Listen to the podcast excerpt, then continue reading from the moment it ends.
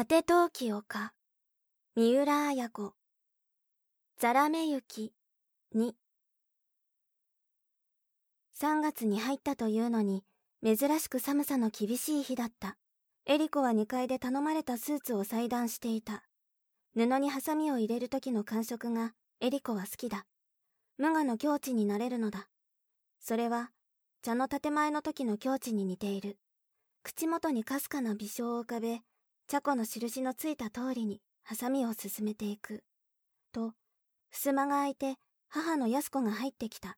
藤色に同型の濃い古文の外出着姿が安子を若々しく見せていた。あら、お母さんお稽古に行くの？もうそんな時間かとエリコが時計を見た。午後2時である。ええ、ちょっと行ってくるからお夕飯の支度をしてね。今日は遅くなるかもしれないわよ。エリコはその安子を黙ってみた。今年になってから安子も出稽古を5件ほど受け持つようになった。常の出稽古が増えて回りきれなくなったからである。出稽古先は大抵医師の家とか大きな商店主の家だった。安子は常と違って稽古に出ても帰宅が遅れがちだった。それがこの頃は特に甚だしい。どこに稽古に行ってるものかね。先に帰ってきた常が苦々しく言うのをエリコは幾度か聞いた。じっと自分を見つめるエリコに、安子が座っていった。ねえ、エリコ。お母さんはね、かや子のことでお父さんから相談を受けてるのよ。弁解するような誤調だった。かやちゃんのこと？ええ。かや子がね、金井とかいう人と結婚したいんだって。一週間に一度は泊まってくるんだってよ。それでね、お父さんもこの頃はもう諦めちゃって、かや子は死んだと思って嫁にやろうかなんておっしゃっているのよ。でもね、お母さんはね、結婚ってしてしまったら終わりでしょそう簡単に別れちゃならないしね。自分で経験している通り。うん、それで、お父さんといろいろ話し合わなくちゃならないの。やっぱり私の産んだ子だもの、かやちゃんは。ね。持ったハサミをじっと見つめながら聞いていたエリコは、その時顔を上げていった。でもね、お母さん。かやちゃんには育ててくれた人がいるわけでしょその人に任せておいていいと思うの。お母さんは別れてしまったんだもの。あら、エリコ、それは無理よ。無理？どうして？だってね、かや子の相手は、あのアキコっていう子の恋人だったっていうじゃないの。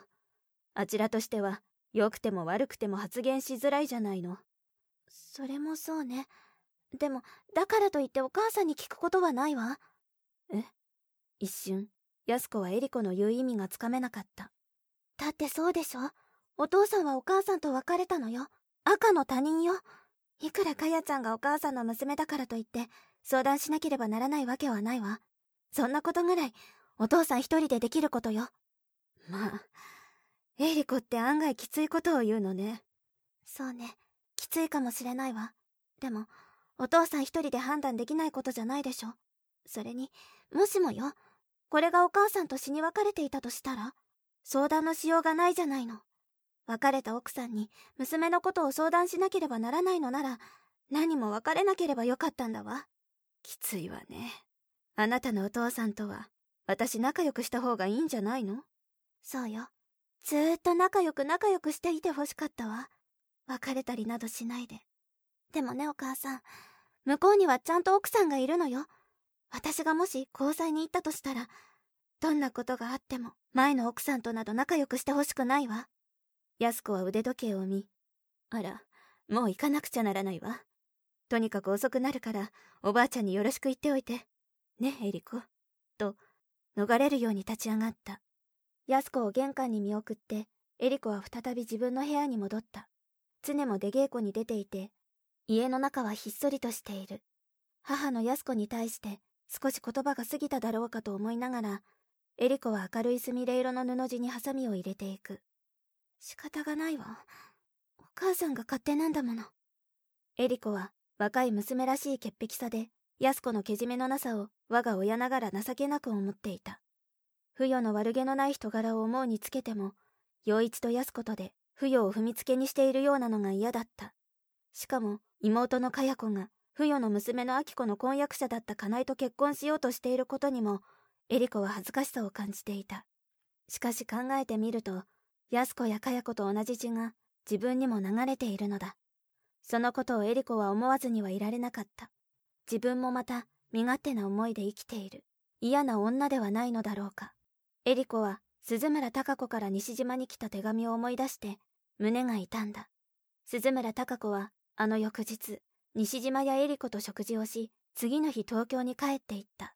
そして折り返し西島に手紙をよこしたのだった。西島はその手紙をエリコに見せてくれた。ひろゆきさん、私、帰りの飛行機の中で泣きました。泣いて泣いて、涙の乾かぬうちに東京に着いてしまいました。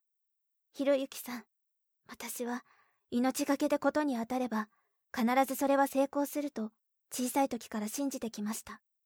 私は小さい時からひろゆきさんが好きでした。かくれんぼをしている時も、鬼ごっこをしている時も、私にとってひろゆきさんは、他の男の子とは違った存在でした。やがて少女になり、高校に入る頃になって、私はあなたが、私にとってどんなに大切な人かを嫌というほど知るようになりました。あなたが、旭川という北の町に、家具デザイナーとして東京を去ると知った時、地が揺れるような驚きを感じました。でもその時、私の胸に、今までと違った一つの火がつきました。それは、私も今に旭川という町に住むようになるであろうという望みでした。小さい時から、ひろゆきさんは私を可愛がってくださった。ひろゆきさんと兄は仲が良かった。私とひろゆきさんが結婚するのに、何の障害もないと、そう安心しきって生きてきたのです。でも、人間の安心とは、なんと儚いものなのでしょう。あなたに結婚したい人ができたらしいと、あなたのお母さんから聞いたとき、私は何もかも忘れて、旭川に飛んでいきました。そんなはずはない、そんなはずはない。飛行機の中で、私は叫び続けていたのです。でも、今はもう、私はきっぱりとあなたを諦めました。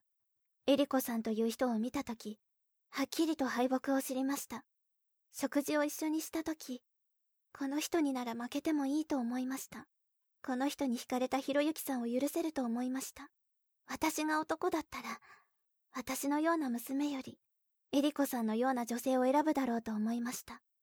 まだ悲しいけれど、でも私は、多分爽やかな敗北を、決して生涯の傷跡としては受け止めないことでしょう。ひろゆきさんに負けない、素敵な男性を私も探します。お二人のお幸せを、心から祈ります。私をこんなに悲しませたんだもの。幸福な結婚をしなくちゃ呪うわよ。タカ子。今はもうエリコさんの恋人となったひろゆきさんへ。その手紙を思い出しながら、エリコは大きな重荷を背負った思いだった。タカ子という一人の女性が、その幼い頃からどれほどの憧れと慕情を持って、西島を思ってきたことか。その長い年月の積み重ねを思うと、西島を奪ったとしか言いようのない佳作をエリコは覚えるのだ。ごめんなさいね。胸の中でそうつぶやいたとき、玄関のブザーが鳴った。小説、果て陶器丘、集英社文庫、朗読、七瀬真由。